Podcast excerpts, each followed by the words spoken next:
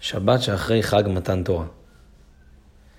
התורה ניתנה לנו 50 יום אחרי שיצאנו ממצרים. עברנו דרך הים והגענו עד למרגלות הר סיני. כאיש אחד בלב אחד עמדנו שם, נרגשים כ2 מיליון יהודים, אנשים, נשים וטף, מוכנים לגילוי האלוקי ולקבלת התורה. ואפילו ביקשנו ממשה שלא יעמוד בינינו ובין השם, אלא אמרנו לו שרצוננו לראות את מלכנו. באמת כך היה, שכשנאמרו 2 הדיברות הראשונות מתוך 10 הדיברות, שהם אנוכי השם אלוקיך ולא יהיה לך אלוקים אחרים, שמענו אותם מפי הגבורה, כלומר מהשם בעצמו, ולא היה בנו כוח לקבל את עוצמת הגילוי האלוקי עד שפרחה נשמתנו, והשם החזיר אותה. אחרי כן ביקשנו ממשה, דבר איתנו אתה ואל ידבר איתנו אלוקים פן נמות. ואת שאר 8 הדיברות שמענו מפי משה, כשקולו מוגבר באופן ניסי. למה פרחה נשמתם של ישראל? מרוב פחד? מרוב השתוקקות והתרגשות? כנראה שלא. כי כשמישהו מתרגש או מפחד מהשם, זה מראה שהוא מרגיש שיש 2 דברים. יש אותו ויש את השם, אלא שהוא מפחד מהשם או משתוקק אליו. אבל במתן תורה מה שהרגישו כולם היה הגילוי האלוקי שאין עוד מלבדו.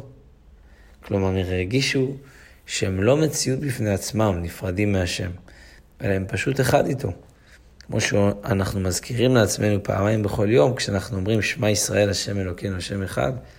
כלומר, שמע הבן ישראל, שזה אני, חלק מעם ישראל, אף על פי שאתה מרגיש שאתה מציאות בפני עצמך, דע לך שהכל, השמיים, הארץ, הכוכבים, וגם אתה, הכל אחד. כלומר, הכל זה השם, אין דבר חוץ ממנו.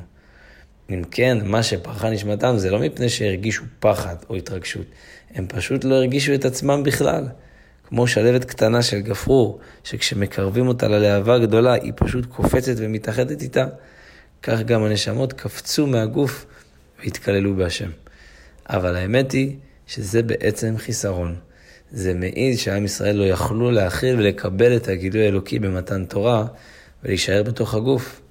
אבל בתחיית המתים, במהרה בימינו אמן, על אף הגילוי האלוקי שישרו בעולם, לא תפרח הנשמה מן הגוף. וזה בדיוק מה שקרה במתן תורה. קיבלנו את הכוח לזכך ולהכין את כל העולם וגם את עצמנו לגילוי האלוקי של הגאולה ותחיית המתים. שאז נוכל להרגיש את האמת, שמצד אחד אנחנו אחד עם השם, אבל אף על פי כן נשאר כולנו נשמות בגופים. במשך כל הדורות מאז מתן תורה עשינו את זה, עד שעכשיו אנחנו מוכנים כבר לקבל את הגאולה, ולקבל פני משיח צדקנו, הרבי, תכף ומיד. שבת שלום.